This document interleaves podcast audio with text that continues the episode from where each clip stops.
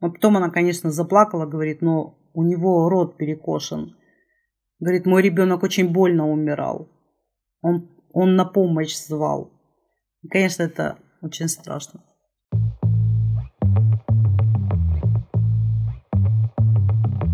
Всем привет, меня зовут Михаил Данилович, и это подкаст «Хот Дог», где мы пересказываем какой-либо классный текст вместе с его автором, а также автор вспоминает, как этот текст был сделан. Сегодня у меня в гостях Изольда Дробина, журналист, автор истории «Жизнь и смерть рядового Фоминцева». Этот текст вышел в изданиях «Новая вкладка» и «Новая газета Европа». Андрей Фоминцев — 19-летний контрактник, который в начале апреля вернулся из Украины в родной поселок в Пермском крае в Цинковом гробу. Изольда съездила в этот поселок, поговорила с матерью Андрея и его бабушкой. Сейчас Изольда расскажет, что ей тогда удалось узнать, а я буду ее спрашивать, как она готовила свою историю. И, возможно, этот журналистский материал хороший повод поговорить о том, как сначала с героем сблизиться, а потом выполнить другую задачу, противоположную, дистанцироваться от его истории, чтобы не сойти с ума. В комнате Андрея с того момента, как он в последний раз э, был у себя дома, а жил он последние годы у бабушки, ничего не изменилось. А, в последний раз он присутствовал в этой комнате 7 января. С тех пор все осталось на своих местах. Единственное, расцвели на подоконнике цветы, и бабушка, естественно, убирает в комнате. А, также стоит его компьютер запароленный, также стоят э, какие-то мелкие личные вещи. Ну, единственное, что добавилось, это появилась Лего, которая собирает его младший брат именно на столе старшего брата. Он очень переживает о нем, поэтому старается бывать в его комнате, сидеть на его кресле, за его столом. На стенах э, комнаты очень много фотографий, ну, начиная с детского сада, школьные фотографии. Практически везде они в военной форме, ребенок на них. А, я спрашивала, почему так. Бабушка его, э, она объясняет это тем, что в садике очень популярны, то есть э, фотографии в военной форме, вообще военная тематика, и это помогает им выразить свой патриотизм. В целом слово патриотизм бабушка произносила очень часто, и я пыталась выяснить, что для нее патриотизм. Ну, единственное, что удалось выяснить, это любовь к патриотическим песням и фильмам. Она говорит, я даже укачивала Андрея под э, патриотические песни. Очень долго пыталась выяснить, какие именно. Она назвала «Шел отряд по берегу» и выходила на берег Катюша. И что касается первой песни, она очень ритмичная. Я удивилась, я говорю, как вы могли под такую ритмичную песню укачивать, но тем не менее, ей это удавалось. Всегда обращаю внимание на то, есть ли книги в комнате у человека. У Андрея Фоминцева в комнате книг нет вообще. Э, я спросила, то есть они где-то в другом месте или их просто... Она говорит, о нет, книги он не любил читать, причем это категорично прозвучало. Для примера она э, привела, какой он был э, сообразительный, то есть немножко даже хитрый, когда учился в школе. Читать он не любил, поэтому, когда нужно было что-то читать, он придумывал так, что бабушка, ты сама прочитай для того, чтобы меня проверить, потому что ты же не читала, как ты узнаешь, что я читал. Но когда ты будешь меня проверять, читай, пожалуйста, вслух. Ну, это отчасти умиляет, конечно, хотя э, я считаю, что лучше бы он читал. Бабушка также рассказывала о том, что после школы он какое-то время учился в техникуме, потом устроился работать э, грузчиком э, в местную пятерочку, то есть в их районном центре городское поселение Чусовское. Он устроился работать в пятерочку, и его зарплата была 18 тысяч рублей в месяц. При этом он, кстати, снимал квартиру из этих денег, живя в э, городе. Соответственно, когда ребята начали вокруг э, его говорить о том, что они собираются в армию, там есть, э, можно устроиться по контракту еще, то он, наверное, был готов к этому, потому что в армии обещали зарплату контрактника выше. В его конкретном случае это было 24 тысячи в месяц. Одно такое не очень приятное потом было открытие для него, когда он э, пришел все-таки в армию и подписал позже контракт. Э, кроме из этих 24 тысяч в месяц ему приходилось, во-первых, снимать квартиру вместе с друзьями, они скидывались, э, потому что они не жили в воинской части, а ездили в нее. А во-вторых, воинская часть была новая, построенная на границе с Украиной, и добираться туда было сложновато. Туда вообще не ездит транспорт. И этим молодым контрактникам, парням, приходилось, помимо того, что снимать квартиру, еще тратиться на поездку в такси. Служил Андрей Фоминцев в Белгородской области – а, когда а, он сообщил об этом своей матери, она очень испугалась. И она говорит, «Э, это же на границе с Украиной. Но он, он ее успокоил, говорит, там сейчас тихо. Так получается, что текстов а, на вот эту тему, текстов, которые рассказывают о солдатах российских, вернувшихся из Украины, или живыми, или, или мертвыми. В общем, этих историй много из разных регионов. Что ты делала? Ну, вообще, а, была ли такая мысль, а, что сделать, чтобы не повторяться и так далее? То есть, насколько тебя смущало, что, в общем, на эту тему уже писали? Ну, журналистика у нас такая штука. Мы всегда пишем все об одном и том же примерно и постоянно пересекаемся. Меня это никогда не смущает, потому что я всегда вижу героя любого по-своему. Каждый человек, он оригинален. В данном случае, учитывая количество погибших, которое нам неизвестно досконально, этих историй очень много. Их много, и у каждой истории, у каждого погибшего своя мать, своя жена, свои дети. И это всегда разные люди. Поэтому я очень спокойно отношусь ну, к условной конкуренции в этом случае, журналистской – нам всем хватит героев.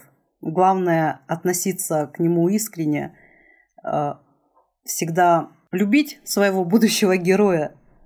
То есть я всегда, э, независимо от того, даже если это будет какой-то негативный герой условно, я все равно отношусь к нему с большим интересом и хорошим чувством. То есть я хочу, чтобы он говорил и всегда слушаю с интересом и стараюсь передать ему это ощущение – что я вас услышу. А люди, они всегда очень живо на это реагируют, если ты действительно демонстрируешь им искренний интерес. Поэтому меня нисколько не смущает. Около полуночи 23 февраля 2022 года Андрей Фоминцев позвонил своей маме и сказал о том, что они уходят за ленточку. То есть они одной ногой находятся уже в Украине. Мама обратила внимание на такую необычную деталь в своем рассказе. Она рассказала о том, что ее сын бросил курить в декабре прошлого года. И он не курил все это время, до 23 февраля.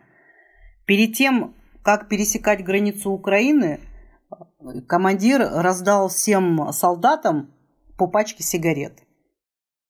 24 февраля мама рассказывает о том, что она проснулась, ну, такая тревожная ночь была, она кое-как поспала, проснулась утром, в первую очередь там, не умываясь, не вставая, рука потянулась за телефоном, смотрит, от сына нет вообще ничего.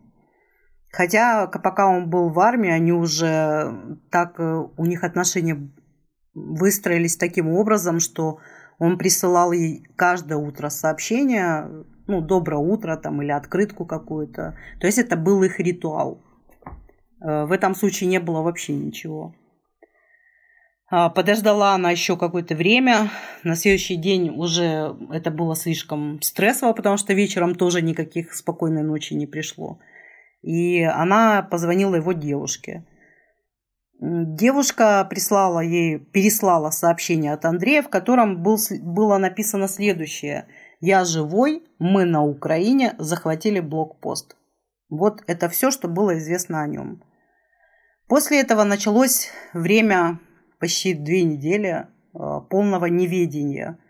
То есть 8 марта, кстати, как и многие э, солдаты, которые уходили в Украину, не единожды эту историю слышала, 8 марта почти все звонили, ну, кто был еще жив на тот момент, звонили своим бабушкам, мамам, девушкам, женам – так позвонил и Андрей. Он позвонил своей маме с незнакомого, незнакомого номера, а, который определился как номер из Ростовской области, и сказал о том, что он поздравляет ее с 8 марта. Маму даже не поняла сначала, кто это. Она спросила, кто это? Он говорит, ну вот, приехали. Стоило сыну уйти в армию, и мама уже забыла. Говорит, настолько был незнакомый голос. Ну, она заплакала, сыночек, сыночек. Он расстроился, говорит, ох, зря я тебе позвонил, что вот опять ты плачешь, да как я могу тебе позвонить. Вот. Ну, она была так счастлива, что он жив, и просто не могла ничего говорить нормально. Ну, кое-как они пообщались, она взяла себя в руки, потому что очень испугалась, что сейчас он закончит с ней разговор именно из-за того, что она расплакалась. Расскажи, пожалуйста, как проходило твое общение с матерью и бабушкой? Я так понимаю, эти две женщины – это был ну, главный источник информации во время подготовки.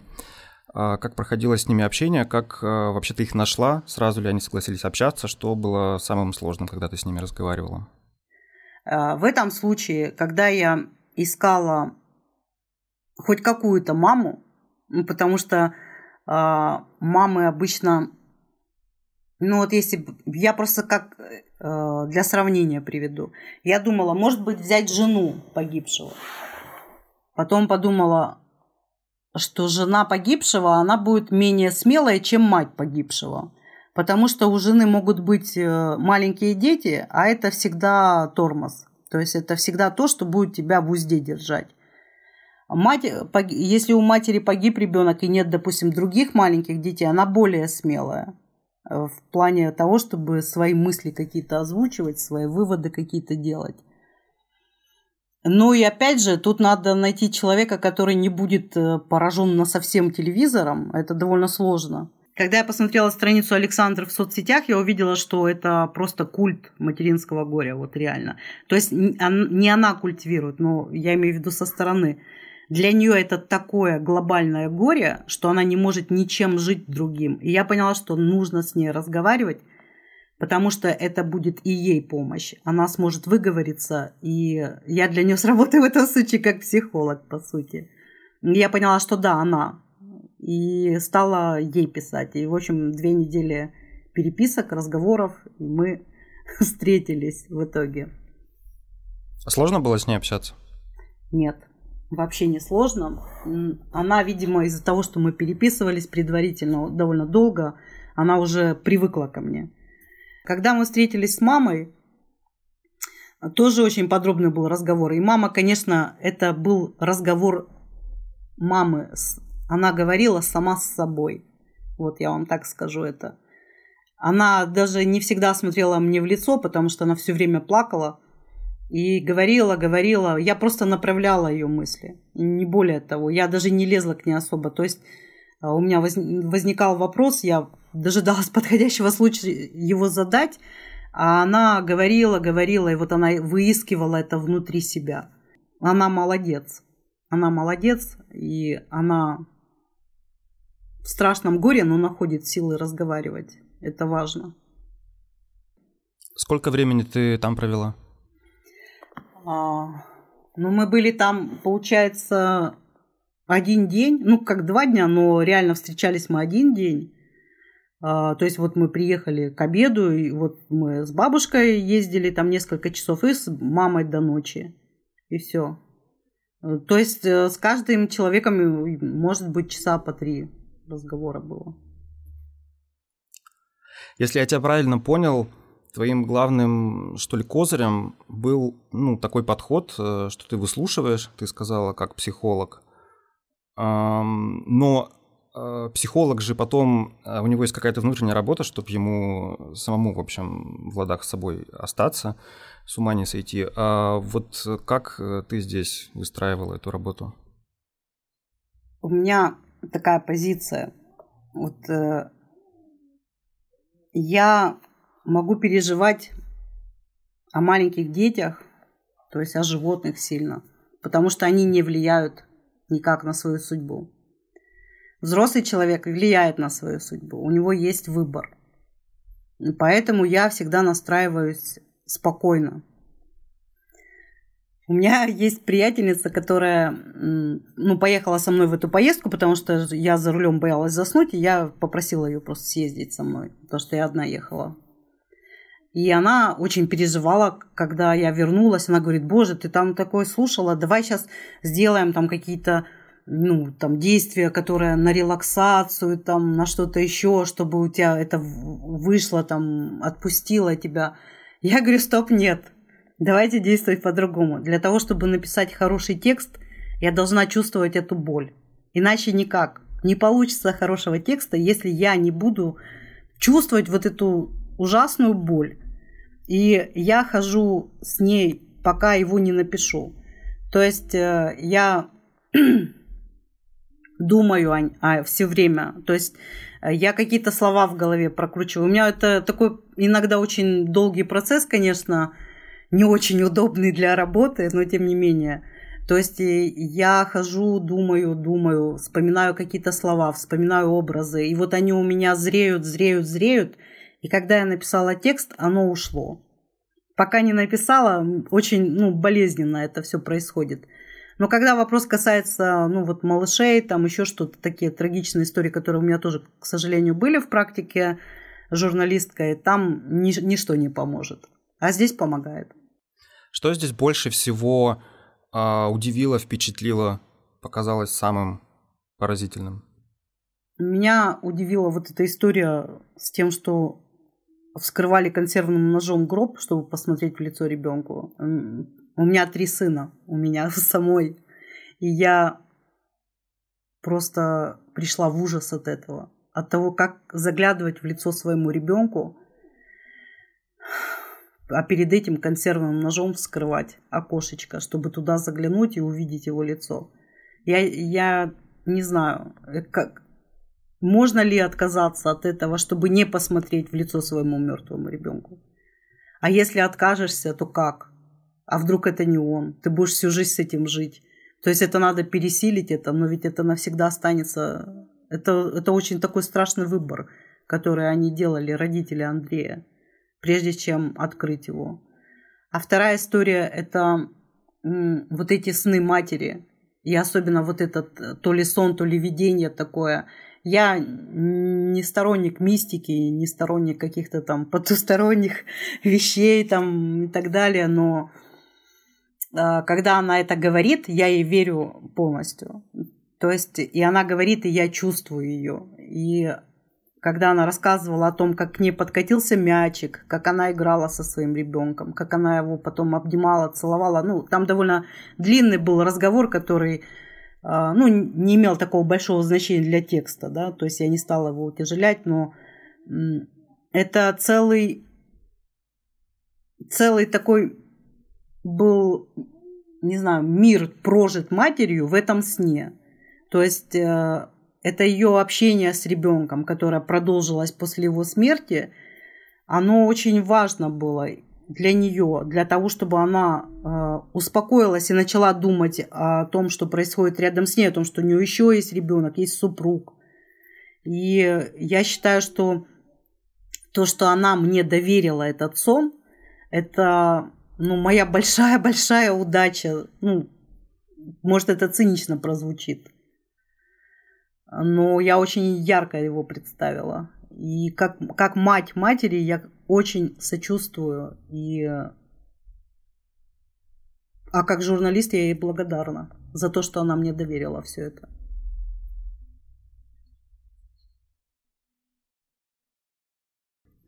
Ты сказала о том, что мать оказала тебе доверие, ну, вообще поделившись всей этой историей, а, рассказав о своих снах и так далее. Было ли такое, что эта ответственность, она как-то давлела над тобой? То есть ты понимала, что вот как-то нужно аккуратно или еще как-то сделать свою работу, ну и вообще э, ты э, приводишь параллели с психологами. У психологов есть ведь э, понятие тайны психологической, то есть здесь немножко... Короче, насколько тебя вот это сковывало в дальнейшем вот все произошедшее? Вот эта дилемма журналистики, да, она всегда стоит передо мной. Я знаю людей, коллег, которые публикуют много из того, что человек потом ну, просто за голову хватается. И у них есть совершенно неоспоримая такая фраза на этот счет. Но ты же знал, что я журналист? Это да. Я наверное, слабак в этом вопросе. Мне людей всегда более жалко, чем себя как журналиста. Поэтому э, в этом тексте, конечно, не все. Осталось очень-очень многого. Много осталось того, что я не опубликовала. Я это складывала все в отдельный файл. В итоге вырезала, вырезала, вырезала из текста. Потому что есть совершенно людоедские законы у нас в стране. И есть разоткровенившиеся люди. Я не хочу, чтобы они сидели. Поэтому я просто все это убираю, убираю и убираю, даже если они многое говорят. А, у меня была задача написать историю, которую я лично себе сама поставила, о человеке и о том, что спецоперация, боевые действия, как угодно это называйте, но убийство человека – это плохо. И я преследовала эту задачу. Можно, конечно, хвататься за то, что ну вот там что-то было сказано, да, и это бы цепляло читателя. Нет, история рассказана, она и так зацепит. А за какие-то детали, которые нанесут вред говорящим, ну, я нет, не буду цепляться.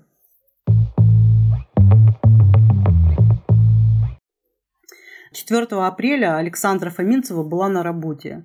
Э, ближе к 4 часам дня ей написала девушка сына. Э, она написала так. Тетя Саша, не знаю, могу ли я вам об этом сказать, но мне это невыносимо, не могу не поделиться. И она переслала э, переписку ВКонтакте со своей приятельницей, которая живет в Белгородской области и знает этих ребят из этой части, где служил Андрей Фоминцев. И Андрей она тоже знала. Ну, у них были какие-то свои там конфликты, как у этих девочек между ними. Ну, может, я не знаю, может, там из-за любви какой-то несчастной, может, еще что-то. Но, тем не менее, э, то, что произошло с Фоминцевым, заставило вот эту подружку заговорить. И девушке Фоминцева она прислала переписку со своим парнем, где он описывал Э, то, что Андрей погиб. Она, ну, естественно, расстроилась, но не поверила. Причем мотивация для того, чтобы не верить, какая была? Официально об этом ничего нет. Значит, этого нет. В воинской части не сообщили, в военкомате не сообщили, значит, этого нет. То есть вот прямо это железно. Она рассказывала в переписке, которую она прислала, эту переписку я тоже читала, один из друзей Андрея Фоминцева, его сослуживец, описывал следующее событие о том, что они были в БТРе, их э, БТР попал под артобстрел. Это происходило под Изюмом э, в конце марта. И они начали выпрыгивать. Андрей тоже выпрыгнул, но когда он выпрыгивал, то ли осколок, то ли ну, неизвестно, что произошло – но он, по словам сослуживцев, был ранен в конечность, то есть либо руку, либо ногу. Там была такая типа стена, и он, значит, за нее он как-то смог спрятаться, то ли за БТРом он прятался, я не, не знаю эту деталь наверняка. Когда он прятался, его не могли оттуда забрать, и выйти он не мог из-за своего заслона. Оставался там, то есть помочь они ему не могли. Потом они ушли. То есть они ушли из-под обстрела, потому что, ну, как они говорят, что это могло закончиться бедой для всех. Насколько это так, я не знаю. Вот, когда они ушли, он остался на месте, утром они за ним вернулись. И когда они вернулись э, за ним, он был уже на расстоянии в несколько метров от этого БТРа, то есть, когда они ушли, он, получается, стянул с себя бронежилет, отбросил автомат и полз на животе, пытаясь э, ну, отползти от этого места. Но не смог. Ну, то есть, когда они его забирали, он был уже мертвым. То есть, мама рассказывала, что 8 апреля им привезли сына. То есть, э, за несколько дней до этого ей официально сообщили о том, что он погиб.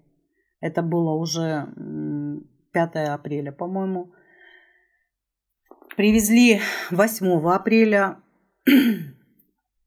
А офицер, который привез э, Андрея в гробу, предложил посмотреть. Но при этом он так по-хозяйски отметил, что э, вы можете вскрыть, посмотреть, потому что э, рядовой очень хорошо сохранился, он, он не сгоревший, он ну, не поврежденный, там, ну, в общем, в очень хорошем состоянии, его даже не разорвало. Ну, такое достоинство мертвых солдат наших. Вот, предложил посмотреть, ну, она говорит, я смутилась, потому что рядом были родители. Вроде как, говорю, да, давайте посмотрим. Начали открывать, а там запаянный цинк. Хотя до этого офицер говорил, что цинк будет не запаян.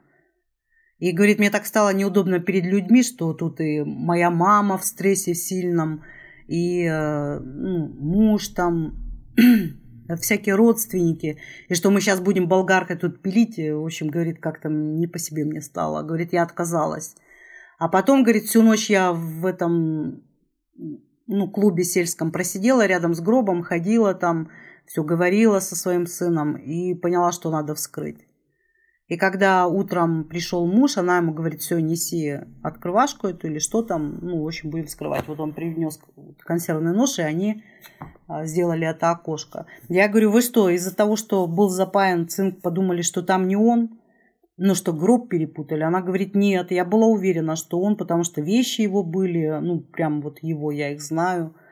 Но прощаться и не увидеть своего ребенка лица, говорит, нет, я решила посмотреть. И вот она описывает это так, что когда вскрыли консервным ножом вот это окошко прорезали, и она посмотрела на своего сына, и вот она прям так светло это говорит, что у него было ни запаха никакого не было, и кожа такая чистая, говорит, словно мой ребенок спит. Но потом она, конечно, заплакала, говорит, но у него рот перекошен. Говорит, мой ребенок очень больно умирал. Он, он на помощь звал. И, конечно, это очень страшно.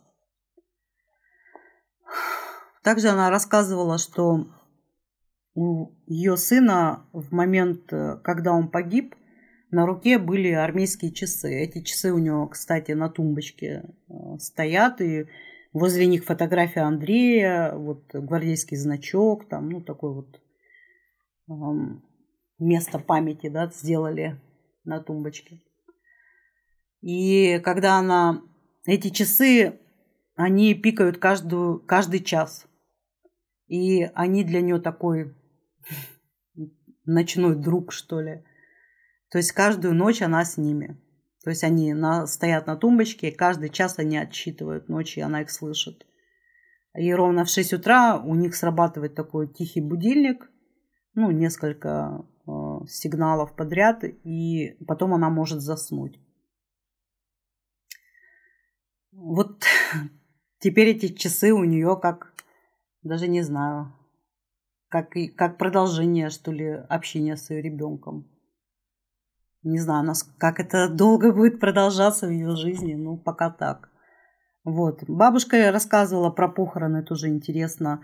Ну, то есть, что все было так хорошо, столько было людей чудесных, и все, и даже приехал из военкомата сотрудник из, из краевого военкомата, не просто так. И что были чиновники из администрации – и столько людей этого Всесвятска, наверное, и не видели никогда одновременно. Ну, таких вот э, высокопоставленных для данного места, для этого района. И вот э, она говорила, что абсолютно все расходы на себя э, взял военкомат. То есть все, что предлагали много, там разные сценарии похорон, там, то есть выбирали а мама участвовала в этом во всем, в подготовке. Я говорю, почему? Она говорит, это невыносимо ничего не делать. Мне нужны были какие-то хлопоты, какие-то заботы для того, чтобы не думать об этом. Поэтому она очень активно во всем участвовала.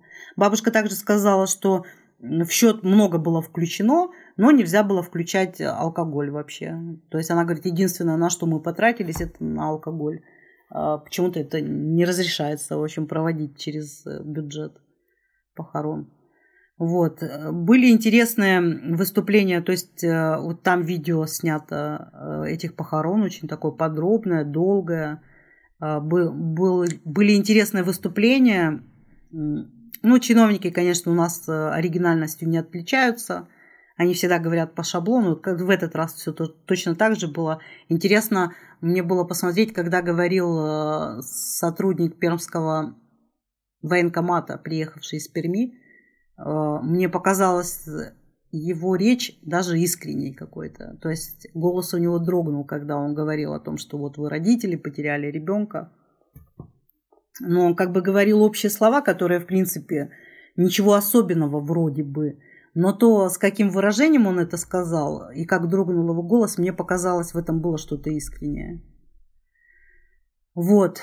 Также выступала учительница его, которая рассказывала, что он был незаурядным ребенком, что он никогда не прятался за чужие спины. А еще что интересно, у него были способности в математике, которые отличали его от многих учеников сельских.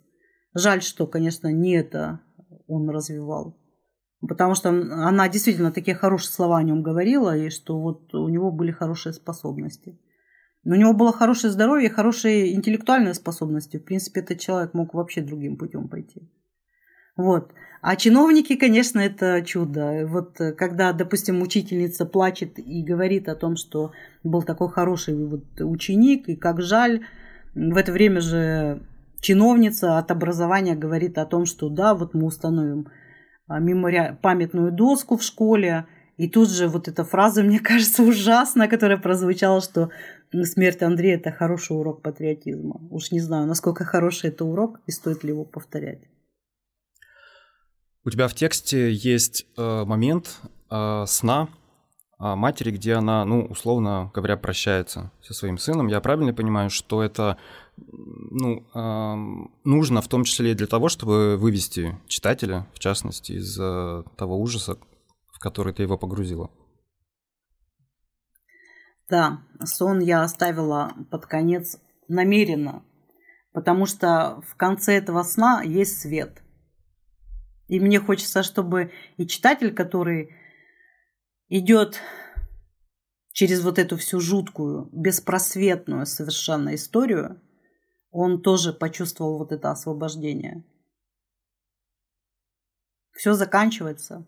Земной путь тоже закончен. И пусть мы будем думать о том, что люди как-то очищаются и что-то светлое происходит с ними. Ну и ты говорила о том э, уже, что ну, есть и другие смыслы. В общем, мать э, нашла в себе силы найти какие-то смыслы и как-то все это. Да, конечно, это очень важно, потому что очень сложно жить матери, когда у нее умирает ребенок. Ведь не зря же существует вот эта, ну, такая избитая фраза, что не дай бог похоронить своего ребенка. То есть, соответственно, Александра через это уже прошла. Она похоронила своего ребенка. И как жить после этого?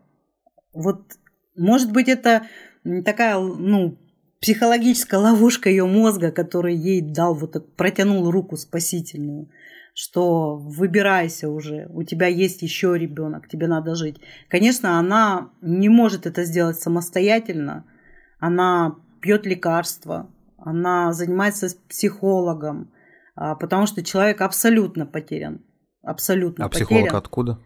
Психолога ей дали, она обратилась в соцзащиту, позвонила, и ей дали в соцзащите. Она с ней общается. Вот. И, конечно, для нее это, это, этот сон, это, ну, наверное, ее психика сделала ей такой спасательный круг, чтобы ее вытащить. Потому что все-таки человек, он такой очень интересный механизм. Он умеет сам себя спасать. И в данном случае, я думаю, этот сон это именно что. Изольда, что было после текста? С какими реакциями ты столкнулась? От э, матери Андрея Фоминцева, бабушки, от читателей? Тех, которые за спецоперацию, против?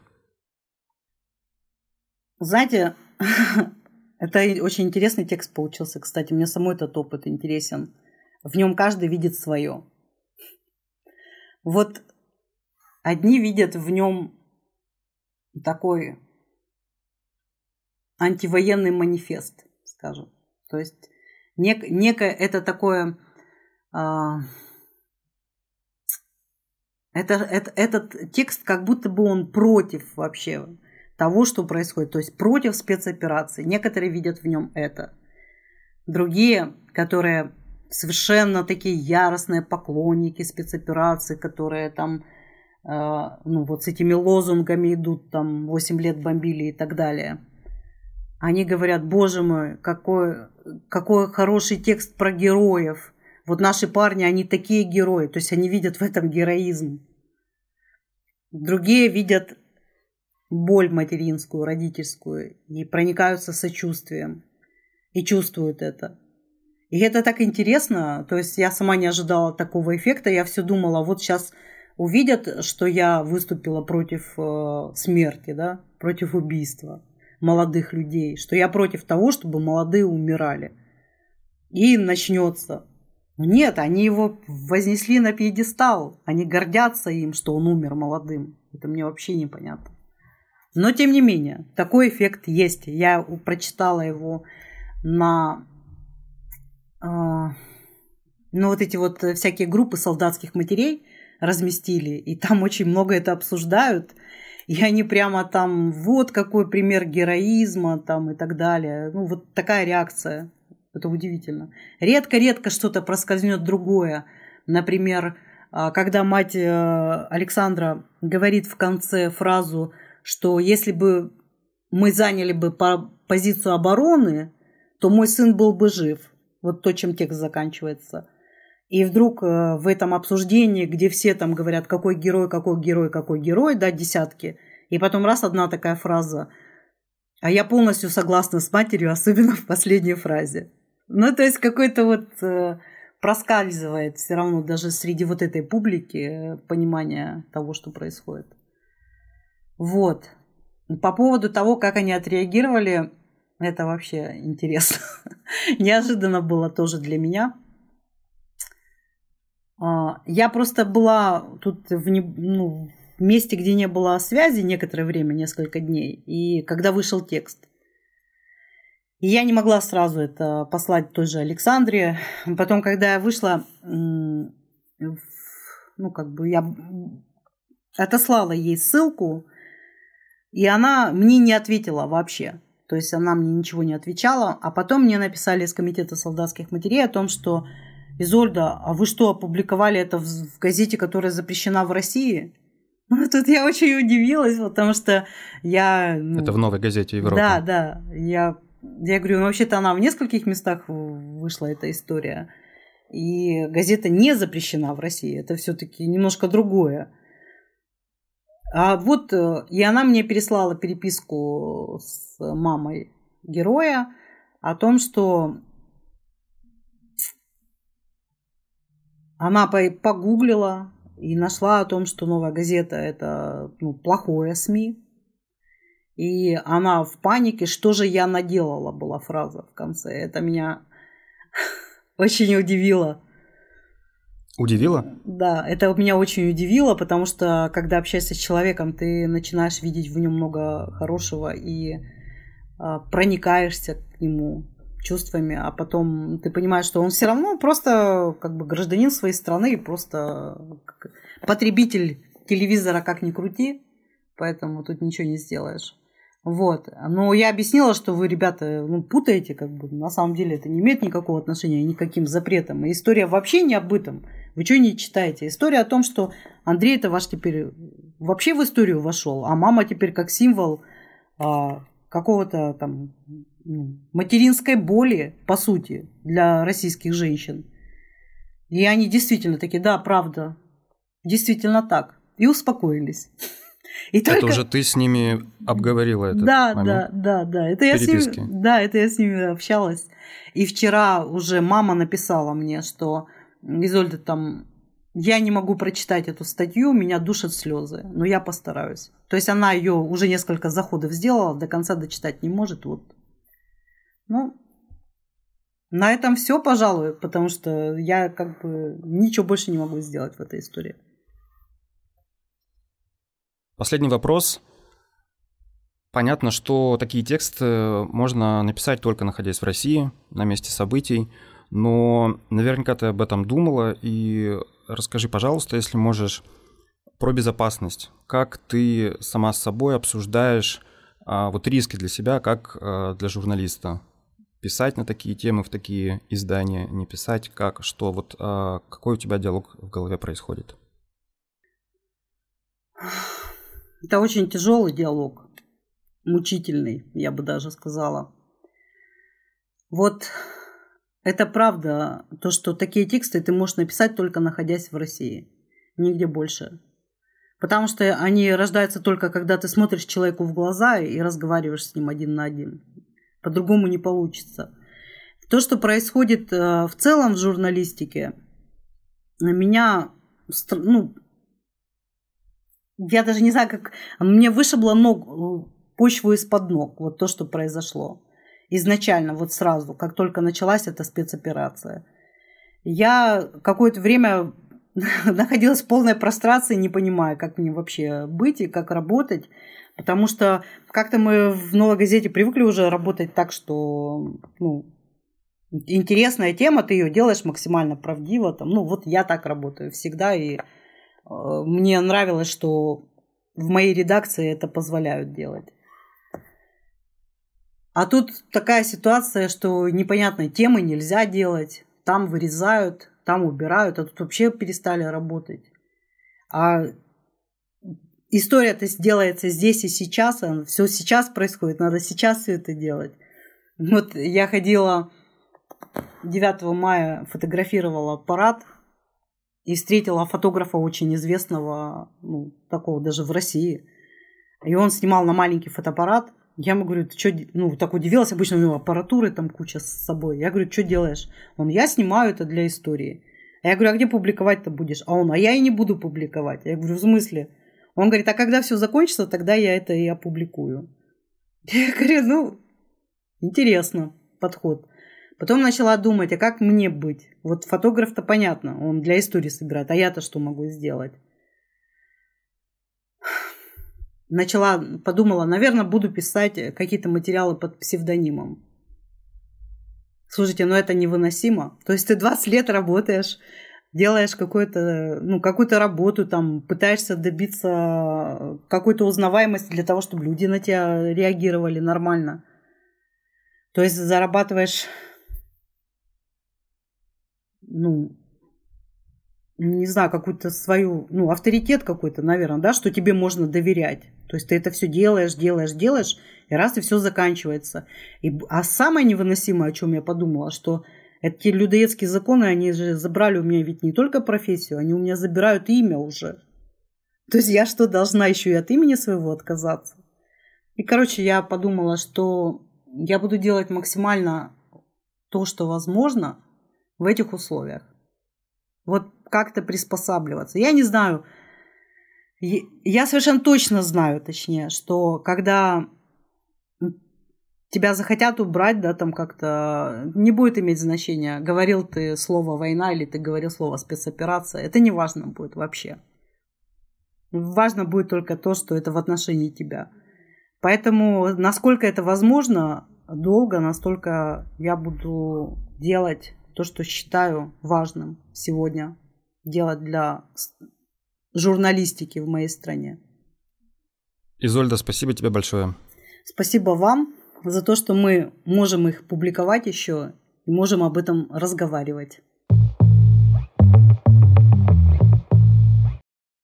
Это был подкаст Hot Dog, второй выпуск сезона, где мы вместе с авторами классных историй их вспоминаем и говорим о том, как эти истории были сделаны. Читайте текст «Жизнь и смерть рядового Фоминцева» Изольды Дробиной в изданиях «Новая вкладка» и «Новая газета Европа». Все ссылки в описании этого подкаста. Также не забывайте оставлять отзывы к нашему подкасту, ставить оценки. Подкаст есть на всех платформах для прослушивания. Мы есть в Apple подкастах, Яндекс.Музыке, Spotify, Кастбоксе и вообще везде. До следующего выпуска.